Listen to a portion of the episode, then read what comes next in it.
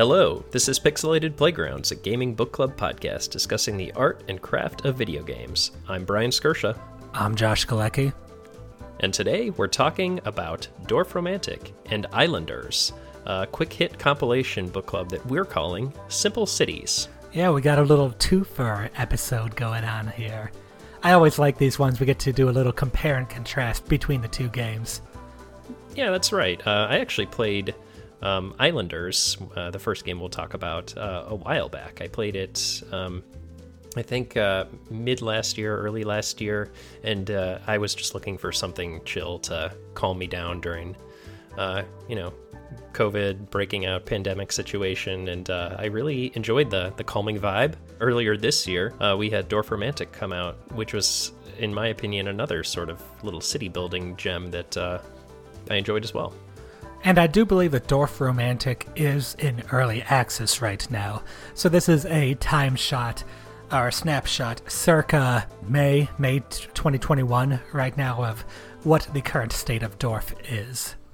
Hmm, interesting. I actually didn't clock that, but yeah, good to note. And um, uh, yeah, both of these games uh, were, I, I think, a nice balm. You know, they're they're not as intense as like a city building simulation, but they're uh, enough to keep you interested, and they're both very pretty. So I was glad Josh decided to join me in uh, my Simple Cities, uh, you know, game playing. And now here we are. We're going to talk to you about these two cool games. That's right. So maybe with that, why don't we uh, what, good dive in and talk about our uh, first game that's on the docket, Islanders. Um, I would say this is sort of like a minimalist, low poly city building game about uh, building towns on colorful islands. Minimalist, I think, is the key word here. Uh, there isn't anything where you've got to like take care of crime or supply electricity or build roads. You just place buildings, and that's the only mechanic in the game, really. Almost the only mechanic. Yeah, almost. And I it, it was interesting. I originally proposed this as a uh, roguelite uh, for one of our roguelite roundups, which I think would have given us an entirely different take. But maybe bef- before we d- dive into the mechanics of this game, let's talk a little bit about who made it. It's actually developed by a three man German studio called Grizzly Games, composed of uh, Friedemann Allmenröder, Jonas Tyroller, and Paul Schnepf. Uh, as you could tell, this is a German studio. so, um, yes, uh, a three man studio out of Germany. And um, they've put together a really cool little project here. And I, uh, I, I quite enjoyed it. And uh, to me, it was um, sort of a calm.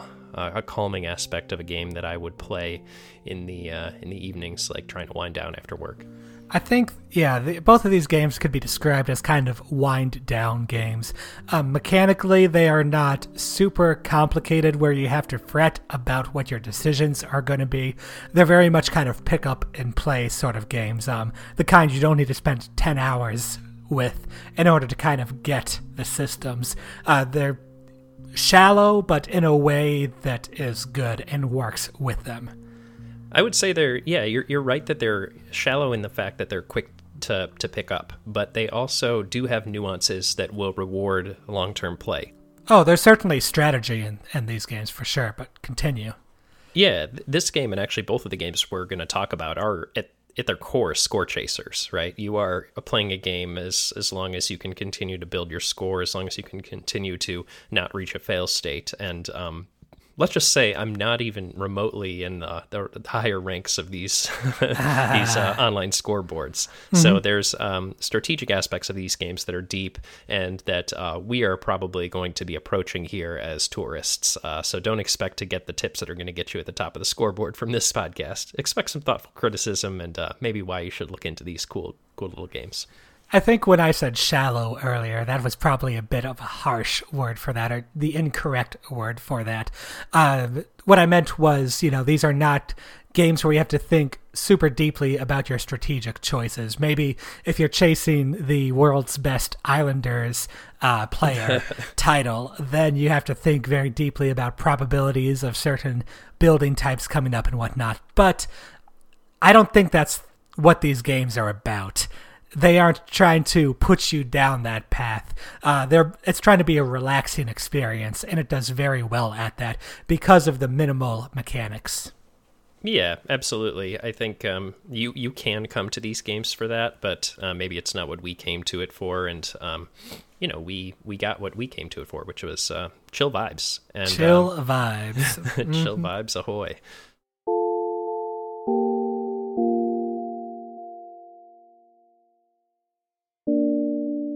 So, what do you do in this game? Uh, what you have is you come to this island, uh, empty island. There'll be some terrain, mountains, trees, flowers, things like that.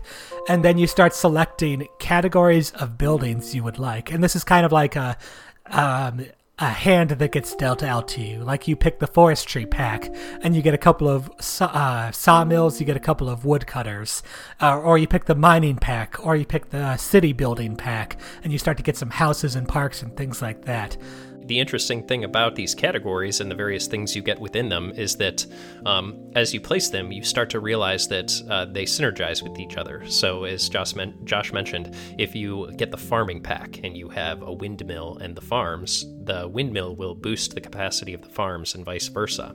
However, they also have desynergies uh, inbuilt as well. So, if you have two windmills too close to each other, they will detract points from each other.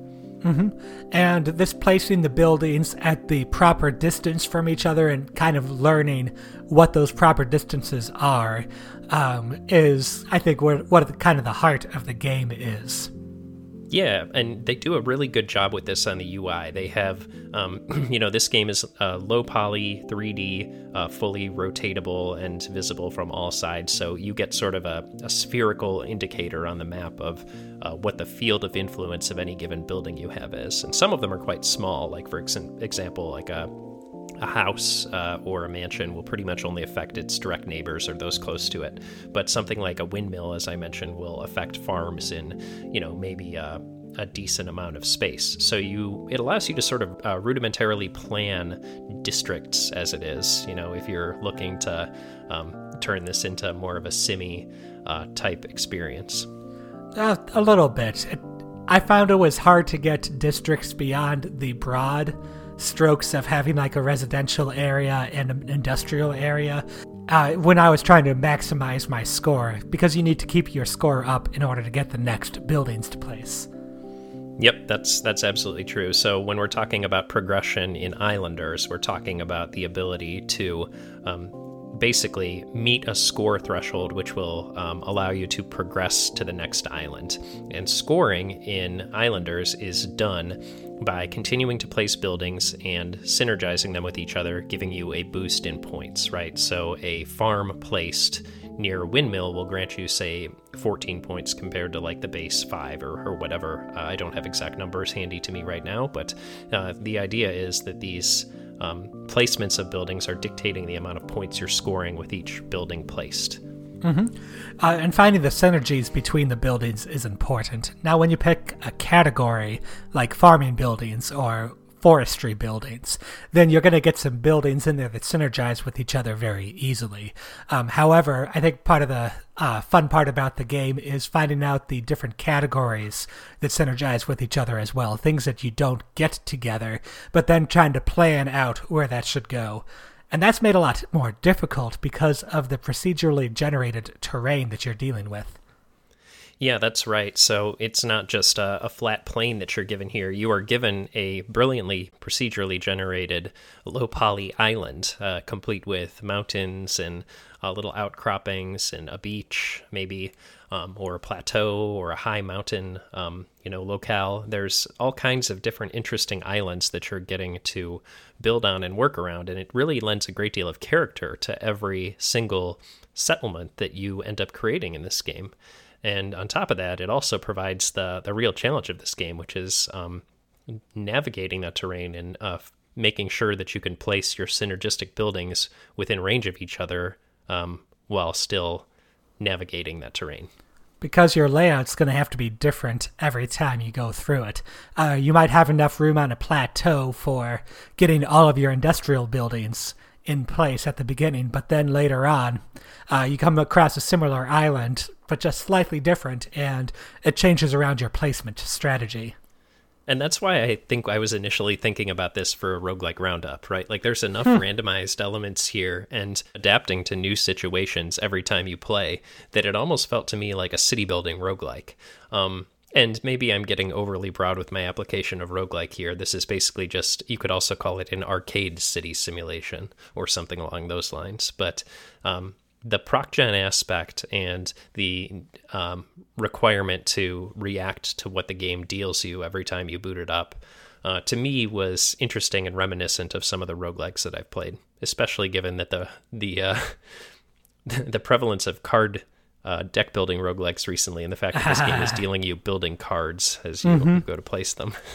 yeah, it's kind of a funny thing. Um, you don't like construct a deck though and say, "I'm going to have ten houses this game." Uh, you, if you reach the high score that you're looking for, then you get the next. Uh, you get to choose between a couple of different things. It is worthwhile, however, to build up a stockpile of um, houses and buildings in your quote unquote hand in this game, because the game will continue to dole out additional categories of cards, basically packs of cards, maybe five, ten cards every time you reach a score threshold on a given island. Mm-hmm. And you don't have to play all of those before it deals you the next one. So you can start to sort of get a stockpile of buildings. And as Josh said, well, it's difficult to anticipate what might come down the line.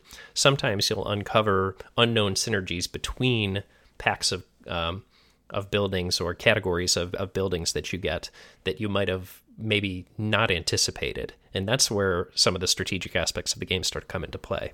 Mm-hmm. It was always a good idea to save a couple of houses in your hand in case your new uh, your new uh, hand of buildings did not quite take you to the next scoring level on its own.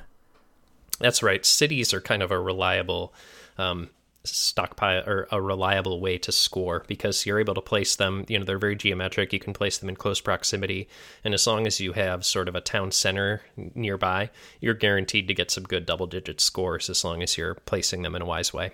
One of the things the scoring system in this game reminded me of was Tetris. Hmm. You are trying to slot the specific buildings in a specific way and have them line up with each other in a way that maximizes the amount of space you can have for future buildings. Uh, and this relates to something in computer science called the bin packing problem, uh, where hmm. you are trying to fit a bunch of objects of weird shapes into the most compact space possible. Uh, now, this is actually a class of problems called NP complete problems, the most famous example of which might be the traveling salesman problem. Uh, but they're basically problems that are super hard to solve, but super easy to verify once you have a solution or see if it works or not. These problems make excellent game design kind of things because it's always a problem for a human to say, hey, I got to pack in this many houses and mansions on top of this plateau. Even more so when you don't always know what kind of buildings you'll be getting when. Uh, but it's a good uh, good idea if you're making a game to, if you can incorporate one of these NP complete problems, um, it can provide a lot of fun for the player as they try to navigate that challenge. Yeah, that, that's very interesting how you can sort of back solve for interesting game variations through the application of mathematics. Um, I, I wouldn't have necessarily thought of that for this game in particular, since for me it's such an aesthetic tour de force. Oh, the aesthetics for this are amazing. I love the art on this game. Yeah, no, but I'm, I'm glad you brought that up because it's very clear that there is something powerful underlying the the reasoning behind these mechanics and why they work so well. But maybe we should pivot and talk a little bit about why this game is so appealing to play, regardless of whether you understand the underlying 600 level math courses involved. you know, just a little theory of computation here and there. I like to uh, name drop now and then. hey, why not? If you got it, flaunt it. Um, but um, yeah, the uh, to me this game was much more about um, making a pretty island with a really sort of unified aesthetic and then, you know, admiring it and moving on to my next one. You know, I was not really front and center on the score chasing aspect of this game. I would place the islands in, in order to, or place my, my categorical buildings in order to sort of make what I understood to be, oh, this is my cool fishing settlement building that also happens to brew beer because uh, there's hop fields in the highlands. and, you know, it was just a, a joyful thing to create these little islands and then be you know, be able to say, all right, you know, I, I reached my score threshold. I'm done. I'm going to move on to the next bigger island. And, okay. You know, to me, it was it's very meditative and relaxing. So I have a quick question for you. Were you making choices in this game that were suboptimal in terms of scoring for the aesthetic reasons? I'll tell you what, um, I wouldn't even know if they were suboptimal from a scoring perspective because I never paid that close of attention to scoring aspects. um, so, yes, I guess is the answer. I gotcha. I mean, I, I would always take cities because I knew that I could, you know, one, there's always going to be a city on an island. So, thematically for me, that made sense. But two, um, the I, I often felt like I would try and work with the terrain more than I would work towards what I knew would score well, right? Like if I have um, some solid plains uh, off a beach, then I, or you know, and not a lot of beach space, I would choose the the farming options or the hops options, you know, the brewery path, so to speak. But if I didn't see a lot of that, I would choose options like the uh, the stone cutting, mining, and you know, um, sand processing, I guess, or or fishing paths because I knew I wasn't going to be able to deal with the terrain effectively. So I was sort of making um, decisions around what I thought I would be able to build around, but I don't think I ever equated that to like what I knew would generate numbers. Because mm-hmm. as far as I could tell, the categories are fairly well balanced, except for cities, which, as I said, is the sort of the trump card of of point getting. Well, I feel like again thematically having a huge city on your island is fun. Um, yeah. However, one of the things I one of my strikes against this game, if you could even go so far as to call it a strike, is that I felt like the best way to build a city was to pack them in there, like little slum lords. You're creating all these houses and mansions without room to breathe or even like a park in between them or anything like that. Just get them as close as possible. And you know, it kind of worked aesthetically for the game. It didn't look bad when you had it like that, but it was also yeah. kind of like a. I wish there was a way to create more aesthetically pleasing cities while following that ch- score chasing mandate.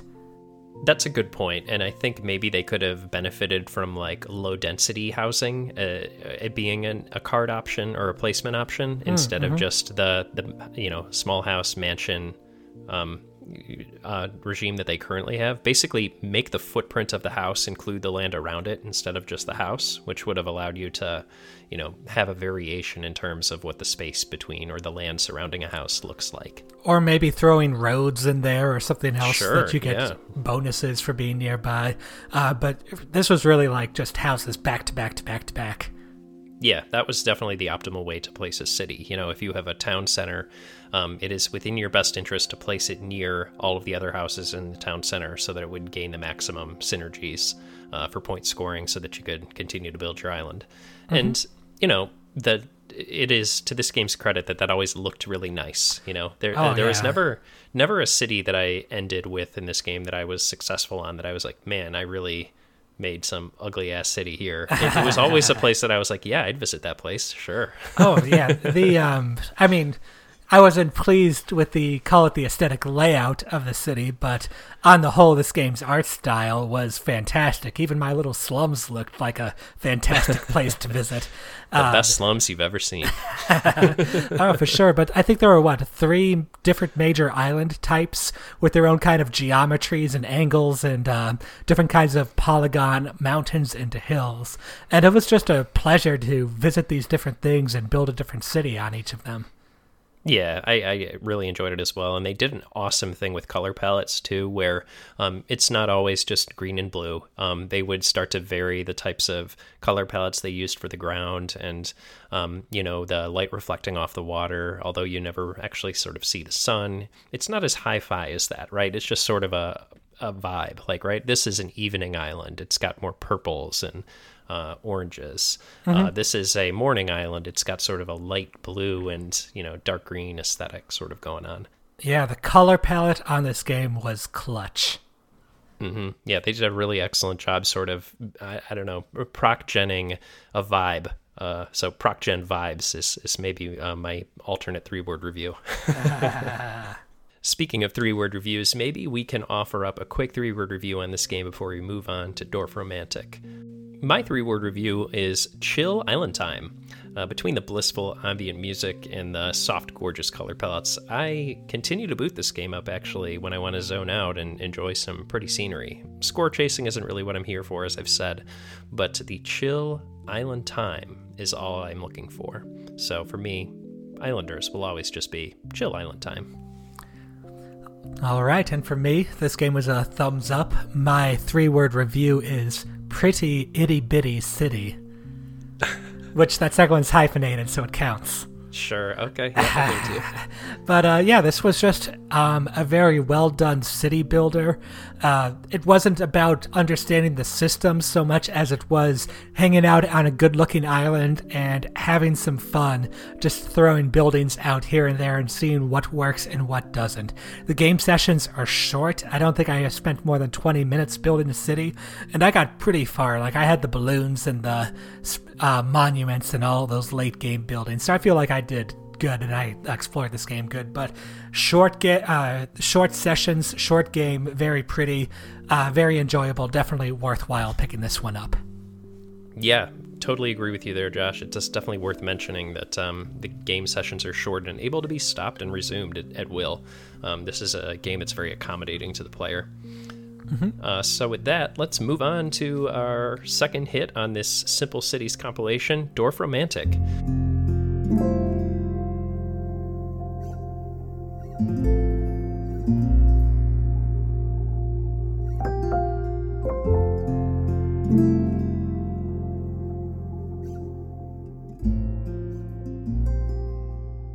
Uh, Dorfromantik is similarly, as I've said, a uh, city building sort of strategy puzzle game where you create an ever growing village by placing tiles. So while the, the last one was placing buildings on a pre generated landscape, this one you are actually generating the landscape by placing hex tiles to connect um, uh, areas to their surrounding uh, countryside and, and other aspects of the environment. Now, these hex tiles will have several different things on them. They might have uh, cities or village houses. They might have uh, forests, some woodlands. They might have fields, or they might just have a blank side. Uh, there's also what um, rivers and trains, tra- uh, right. train tracks that you gotta hook up as well. Um, but apart from the rivers and apart from the trains, nothing has to line up. Like you can have a, a hex tile that has a house on one side and you can connect it up with a field on the next side. You don't get as many points that way. And I think a lot of this game is about figuring out how to get those points and maximize that score. Um, but you don't have to do that apart from that uh, river and train track tiles. That's right. And if you're thinking placing hex tiles and uh, building an environment out of them, and you think Carcassonne, um, you are correct. Um, because uh, that is the first thing I thought of when I saw this game. And it's fitting because this is yet another German studio. Uh, so, what we're um, working with here is a game by Toukana Interactive, which is four game design students from Berlin, Germany, consisting of Luca Langberg, Sandra Heuberger, Timo Falk, and Zwei Zausch my favorite name of the bunch, by the way. This game actually came out of a Ludum Dare entry. This one was Ludum Dare 46, whose theme was Keep It Alive. And they implement that in this uh, particular game by if you complete quests, uh, which would be like you create a town that has 30 houses in it or something like that. Uh, if you complete a quest or you surround a tile perfectly on each side, uh, so it matches up with all six hexagons that neighbor it, um, then you get more tiles and you can keep building your countryside up. Yeah, that's right. That's sort of the the main way for you to continue to play. We, you know, as with Islanders, if you reach a score threshold with this game, it is closing those quests and getting points, or completing perfect um, uh, six sides. You know, perfect placement, so to speak. And um, it's really it's tough to do those two things. Uh, the the quests are less so; they're very front and center. You know, they show up as a badge on your UI. But the perfect placement is, uh, to me, sort of like if you're starting to take the 200 level version of this game, you are looking to um, make sure that all of your placements are such that you'll be able to line up a perfect placement eventually and get a tile as a result. This is one of the games where I played the first few games and I did great. And then I, you know, I figured out how the scoring system works and how to get more tiles. And my like batting average dropped significantly because I was, then I was like trying to line that up and did much worse for it. Yeah, it's one of those games that definitely can cause some overthinking, and sometimes that can be not helpful.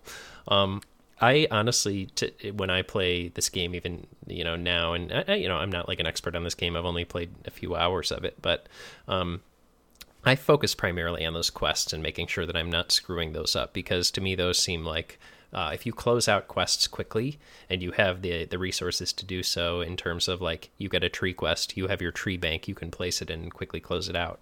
Um, you're going to rack up the tiles quickly and be able to continue to advance and, and build a larger country as a result. Um, so you know this is my very uh, early on advice is you know focus on those and the maybe the perfects will come later once you understand the ins and outs a bit better i never quite got the hang of ensuring that i got perfects uh, on a regular basis myself oh you know i've probably played seven or eight hours of this game, and even now, like the getting those perfects is um, it's a challenge. Yeah, I think they could probably do a little better um, in terms of signaling to you when you're lining up something that will continue to qualify you for perfect versus won't. Hmm. Um, you know like it, it sometimes was a mystery to me why i didn't qualify for a perfect on a given placement um, and given i haven't played a ton of this game so maybe that'll come with time as well but um, that to me was maybe one shortcoming i no i can kind of agree with that when you um, are hovering next to a tile you don't necessarily see what edges from this tile and what edges from another tile and it's hard to see which like where this house is lying and oh is this lined up on this side or was it a mistake on this side? I agree with that. Yeah, yeah. I think they if they like at some point like even just after you know ex post facto like once you placed it showed like the a red portion where it was imperfect or something like that that would help me immensely so that I understood what I did wrong. um, because this game doesn't have an undo button, which I think, um, you know, having read a, just a little bit about this game is a, a, debate that goes back and forth. Should this have an undo button? Uh, I honestly, I don't think it needs one. Like the stakes aren't super high here, and um, if you're not, if you're if you're a high score chaser, you probably wouldn't want that undo button anyway. Um, but if you aren't, it's okay. You'll just start another game. now I got you. You know one of the big differences between this game and Islanders for me was Islanders. I was definitely score chasing, maximizing. I was uh, making my city not the prettiest thing it could be, just so I could get the best score. But in this game, I was much more about getting the aesthetics. I really wanted to just make a gigantic, beautiful looking countryside because the, this game looks fantastic. Both of these games do, and um, really, I really only wanted to get uh, complete those quests so I could have more tiles and make the countryside bigger. To me, the score was like not a motivating factor in this game. Like, um, especially when you have like you have an, a missing hex tile in the middle of your map, and you finally get the piece that can complete it, and it just feels so good. It is like a definite dopamine hit, and I totally agree with you. Like this, this game was very satisfying aesthetically as well, like you said and I do I did sort of pride myself on having like all right here's how my my railroad's going to work. It'll it'll run through this town and you know sometimes that got a little wonky because it definitely behooves you to drive your rivers and railroads off into nowhere. Yeah have them being broad tendrils out into the distance while your sort of mainland is sort of expanding slowly to catch up with them but um I don't know. I mean, it it works. Like if you're living in a small European town, maybe it does feel like those train tracks just go on forever and your your little hmm. town is all you understand. So on on that note, like obviously this is a German game, but to me this distinctly felt like a Netherlands uh, vibe to me, right? Like um, having spent a little time um, in the Netherlands, uh, you're just sort of traveling around and riding in um, Amsterdam and its outskirts. I I definitely felt like the rivers. Maybe if there were more dikes and more dams and stuff like that, maybe it would be more windmills. More yeah. Oh, there were windmills in this game, and they were pretty prominently featured. So to me, this felt like a very Netherlandsy um, builder, more so than Germany, just from my perspective. Maybe I'm wrong about that. They did have a number of different biomes that you would go through. And I thought this was a cool little artistic touch to add some variety to things.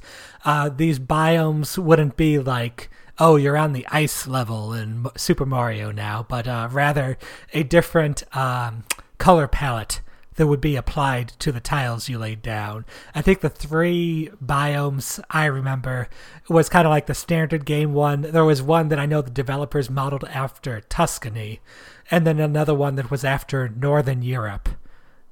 Oh, interesting. I know there was one that was the fjord. Oh biome. yeah, the fjords. So yeah, so that was sort of more more rocky, and um, I didn't ever like see a fjord itself, but you know I understood what they were going for. Maybe more of a Nordic vibe. Hard Scrabble. Yeah, exactly. You know, to something you said earlier, though, I think if they integrated the rivers and railroads more, like they gave you buku points for connecting a one town to another by river or railroad, then I felt that would have been more um, fitting or more appropriate. Like those are cool features, and they have little boats and trains that travel up and down the rivers and canals and all that. But if if you're if the best strategy is just to send them off to nowhere so it doesn't mess mess up the rest of your tile placement, then that's a missed opportunity in my book. Yeah, it. I, I definitely agree with you on that. Uh, but to to take to play devil's advocate, it also would be an enormously complicating factor to what's otherwise a game with pretty simple rules that still demands a high degree of mastery to to score. Mm-hmm. so I I hear you, and I agree that like maybe making some more you know diegetic uh, bonuses to what you're doing and placing would be um, satisfying. It also would complicate an already pretty complex game from what we've described. Um, so I'm not like gonna go too hard on them for not making it even more complex. Given as you said, this is an early access game, and by the way, it's for students. Why don't you do better? yeah, no, I think the the accomplishment here is huge, uh, given those uh, factors that are uh, true about its development and development team, and you know, all in all, a very satisfying game to play. Once again, a, a, game that you know I booted up as we were, or as I was waiting for you to log on to to come record, just because I was like, well, I gotta kill some time. This is actually the perfect game to do that. um, you know that that game for me used to be uh, Slay the Spire, um, and it, it was for a long time Slay the Spire. Oh, did you keep playing that after the cast? Yeah, I, I kept playing for a while after the cast, I'd say, and I, I still I haven't booted it up recently, but I could see myself booting it up uh, tomorrow. You know, I, I still would love to play more. There's games like I could probably give you a list of games that like I could always play this. You know, and and you know that that is on the list. Slay the Spire's on the list. I think um, of these two games, I think Dorfromantik is more likely to stay on the yeah I could boot this up and play this anytime. But um, Islanders to me is maybe more the like I need to chill out game. Like maybe I just need an evening where I zone out, have several beers, maybe one too many, and play some Islanders. Sounds like a good evening to me.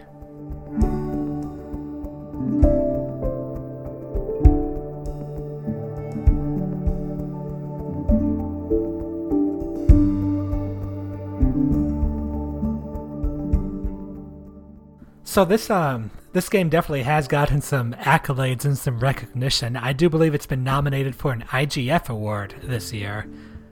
So these German students are not doing too shabby. Yeah, congrats to them. That's fantastic. Um, IGF is a huge feather in the cap, and um, IGF, you know, every time those awards come out, I like to go down the list, see which ones I played, and then uh, immediately wish list or buy the ones I haven't because uh, there's always good stuff there.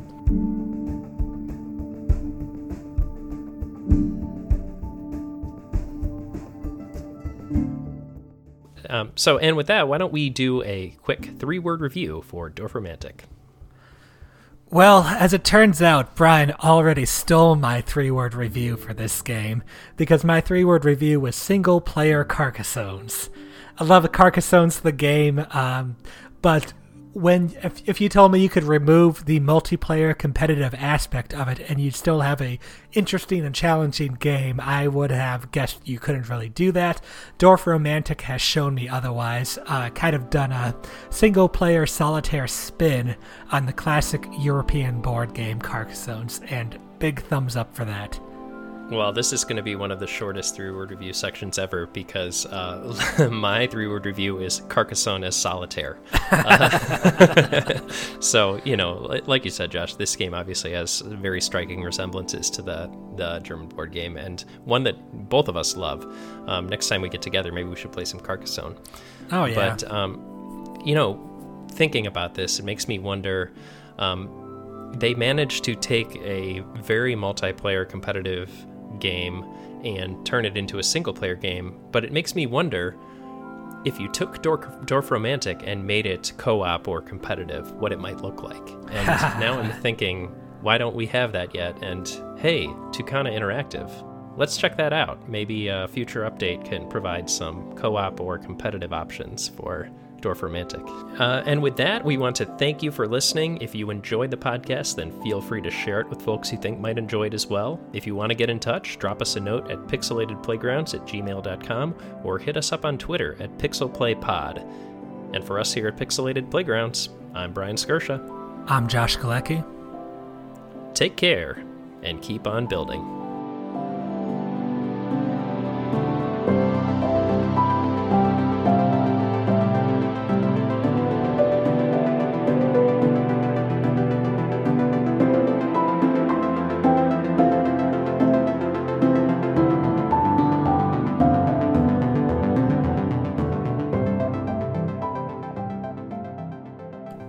Well, you mentioned um, you wanted to do a multiplayer uh, Dorfromantik.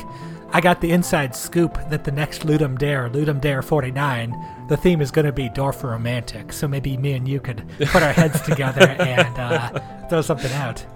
Perfect. Yeah. Hey, one thing we didn't talk about about these two games is both of them have super chill soundtracks that are just so great to like bliss out to while you're building your beautiful little island settlement or uh, Germanic countryside. That's definitely something I noticed in these games too. Yes, let's talk about them. What were your thoughts? you know, it, honestly, Josh, for you, it might as well have been like fucking Escape from the City from Sonic Adventure 2 playing over this game.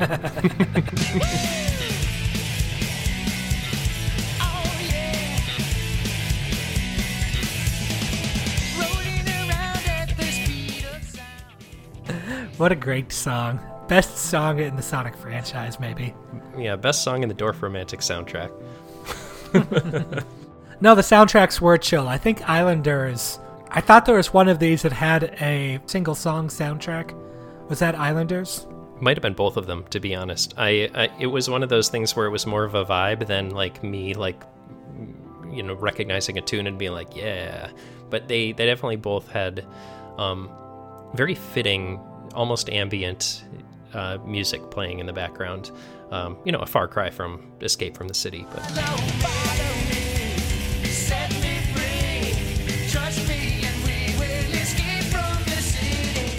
Well, it it works with the game. Like this isn't; these aren't supposed to be games that like get you jumping out of your seats and uh, running around like Sonic does. These games were about sitting back and chilling out. And um, I think that if I didn't notice the music, and it was a single track playing the entire time that speaks to the quality of the track. It sets the mood and gets out of the way. Absolutely.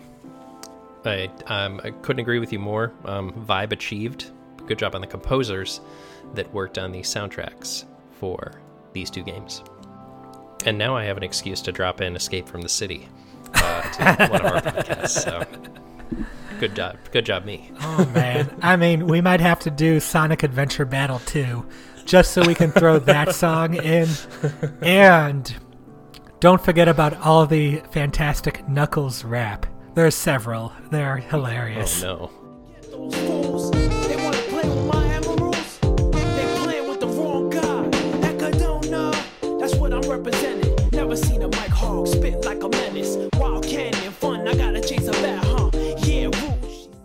Right, so we called this a Simple Cities cast, uh, but I feel like we should. I, I want to take some pains here to um, to emphasize that simple does not mean easy or does uh, simple is a very hard thing to do, and these games definitely achieved the very difficult challenge of creating a simple and a fun experience. Um, nothing that I felt was lacking. Uh, these weren't things where I felt like they would have been super improved if they had twice the number of mechanics they do right now. Yeah, I, I definitely agree with you there, and I think that um, low skill floor does not necessitate uh, low skill ceiling. These are both games with very high skill ceilings. Uh, you could listen to this cast and maybe not take that away from our discussion, but as I mentioned at some point, um, we are both tourists for both of these games, right? We're not chasing the highest scores. We're not appearing at the top of the Steam leaderboards. So uh, don't expect us to have the discussion about the deep mechanical aspects of both of these games, which exist and exist in spades. If you want this to be like the game you boot up night after night after night, um, and you are, you know, destined to be at the top of that leaderboard, you can make this that game. This could be your League of Legends. but uh, you know, maybe maybe that's not what we took from it, and that's you know that's okay. People come to different games for different things. talking about thing, terms of simplicity from terms of the player experience, uh, which was. I, I, I guess I mean it's more like it's hard to design a simple experience.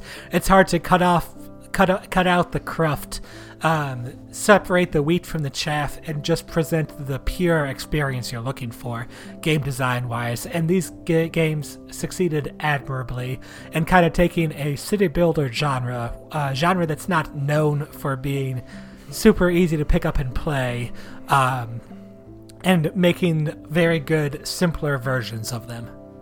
Yeah, it's the Smash the Smash Brothersification of the city sim genre. You know, Smashification. Yeah, the Smashification of it. Um, say that five times fast. Smashification. Maybe that's our next uh, twofer episode. The Smash Smashification episode. All right, if you could find two more games that sh- smashify a genre, I'd be um, but d- that to be said, don't take that as derogatory. The smashification of a genre is a good thing. Making something more accessible to people while still retaining what uh, makes it deeply engaging to its biggest fans is allowing more people to experience what makes a certain type of game magical while not taking away any of those things that at that same time keep it magical for its biggest fans.